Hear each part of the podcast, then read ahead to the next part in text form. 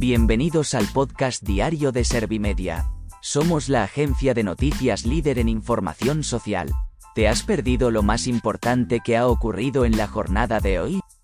A continuación te cuento en menos de un minuto los titulares más destacados de este jueves 12 de enero de 2023.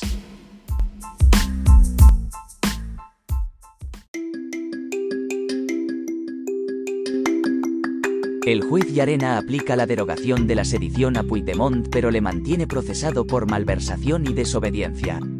El cambio de situación procesal de Puigdemont genera reacciones enfrentadas entre los políticos. Patricia Guasp, elegida nueva líder de Ciudadanos con un 53,25% de los votos. Punto. Piden la dimisión de la secretaria de Estado de Igualdad por bromear sobre la ley del solo sí es sí. Una masa de aire polar vestirá de invierno el norte peninsular desde el domingo.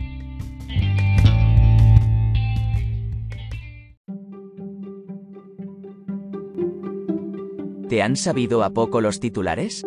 Pues ahora te resumo en un par de minutos los datos más importantes de estas noticias. El juez Llarena aplica la derogación de la sedición a Puigdemont pero le mantiene procesado por malversación y desobediencia. El magistrado considera que la derogación de la sedición plantea un contexto cercano a la despenalización de los hechos investigados, al no encajar en el nuevo delito de desórdenes públicos agravados. El juez deja sin efecto las euroórdenes y las órdenes nacionales e internacionales de detención contra cinco procesados en rebeldía y comunicará su decisión a las autoridades de Bélgica e Italia. El cambio de situación procesal de Puigdemont genera reacciones enfrentadas entre los políticos. El gobierno ha contestado al juez Yarena que hay herramientas suficientes para responder a otro proceso. Por su parte, el Partido Popular ha acusado a Pedro Sánchez de poner alfombra roja al expresidente catalán para volver a España. Mientras, Esquerra Republicana se muestra satisfecha por la eliminación de la sedición y de sus implicaciones en materia antirrepresiva.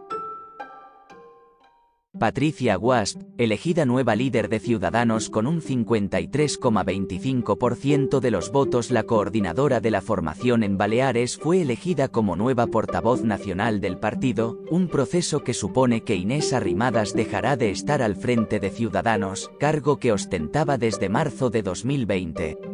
La candidatura de Edmundo Val ha obtenido el 39,34% de los sufragios y la de Marcos Morales el 7,41%. En este proceso electoral han participado el 49,3% de los convocados. Piden la dimisión de la secretaria de Estado de Igualdad por bromear sobre la ley del solo sí es sí.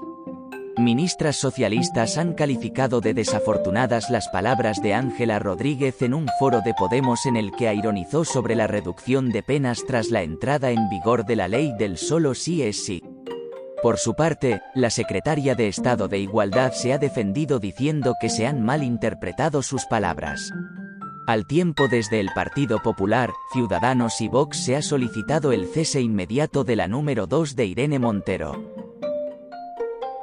Una masa de aire polar vestirá de invierno el norte peninsular desde el domingo. Este fin de semana se producirá un cambio en el tiempo al entrar una masa de aire frío por el noroeste peninsular que provocará una significativa bajada de las temperaturas y que pueda haber copiosas nevadas en la cordillera Cantábrica y los Pirineos que podrían extenderse a zonas de las provincias de Burgos, Ávila y Segovia. La caída en las temperaturas se extenderá al resto de las regiones al inicio de la próxima semana.